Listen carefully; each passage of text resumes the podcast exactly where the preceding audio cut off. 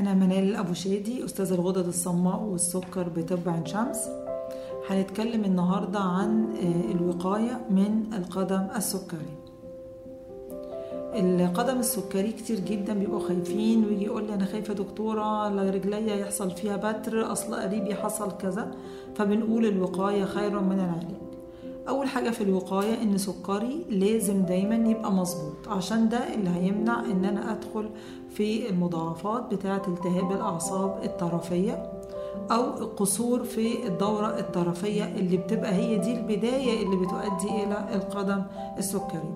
يبقى أول حاجة سكري لازم يكون مظبوط. طيب تاني حاجة ان انا اول ما ابدا احس ان انا بدا يبقى فيه تنميل او شكشكه، او ساعات البعض بيقول عندي لسعه زي لسعه الكهرباء، ده معناها ان بدا يحصل التهاب في الاعصاب.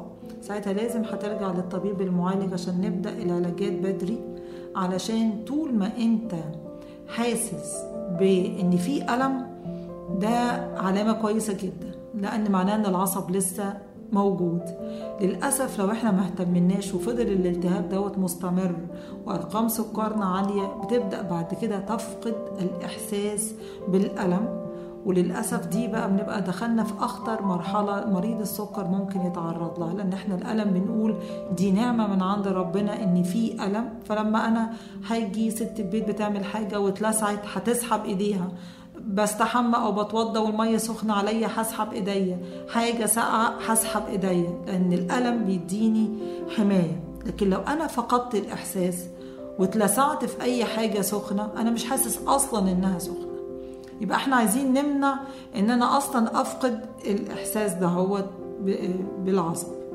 طيب زي ما اتفقنا قلنا سكري لازم يكون مظبوط، قلنا اول ما ابدا احس بالتنميل بالشكشكه باللسع هرجع للطبيب المعالج بتاعي عشان يديني الادويه اللي تبدا تحسني من العصب.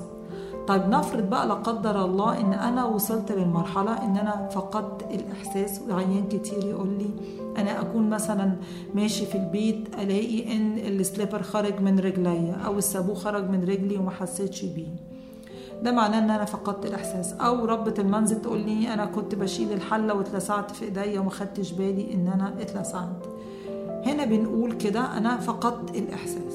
طيب بالنسبه لو انا خارج في الشارع ما ينفعش ان انا اخرج ولا بصابون ولا باي حاجه مفتوحه، لان لو انا اتعورت او لا قدر الله مسمار دخل في رجلي او ازازه انا اصلا مش هحس ان في حاجه دخلت برجليا. او لو احنا شهور الصيف ورايحين على البحر وماشيين على الرمل والرمله سخنه برضو مش هحس بالحراره بتاعتها. اذا وانا خارج في الشارع لا اما هخرج بشوز مقفوله او هلبس اي حاجه، حتى لو انا بلبس صندل او كروكس لازم يكون مقفول من ورا عشان ما يخرجش من رجلي من غير ما احس.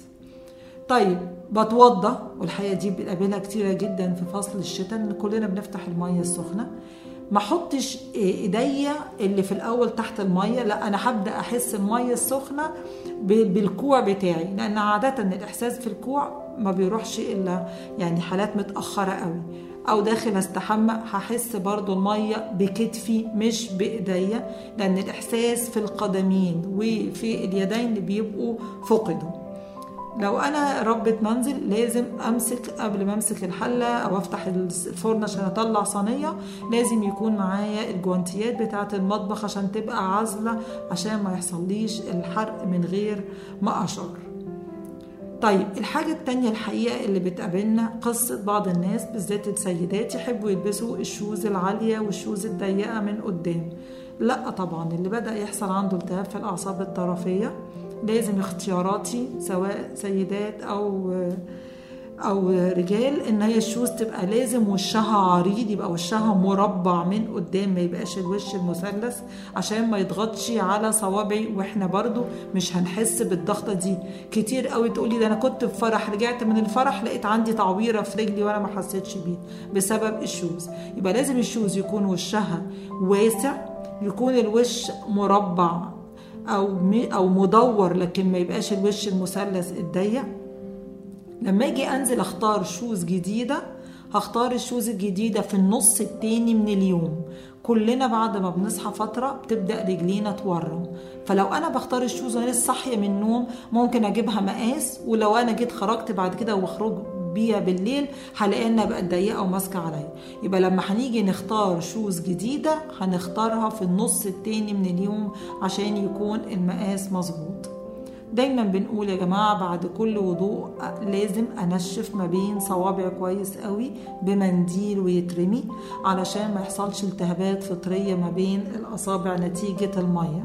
شربات لازم تكون قطن عشان الشربات الصناعي بتخلي ان القدم يحصل فيها تعرق زيادة، فده يؤدي برضو لحدوث الالتهابات الفطرية. يبقى بنقول يفضل الشوز اللي وشها عريض، الشراب يكون هنا هوت قطن على اساس ان انا اقلل نسبة التعرق.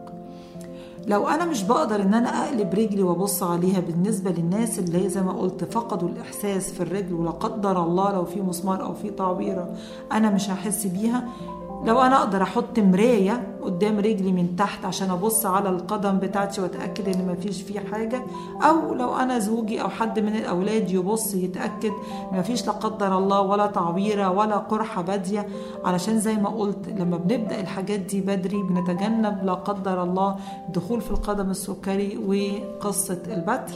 وربنا ان شاء الله يحافظ على الجميع. شكرا. تم تنبيه هيئة الدواء المصرية بهذا التسجيل تحت رقم ONA 221 2707 2022.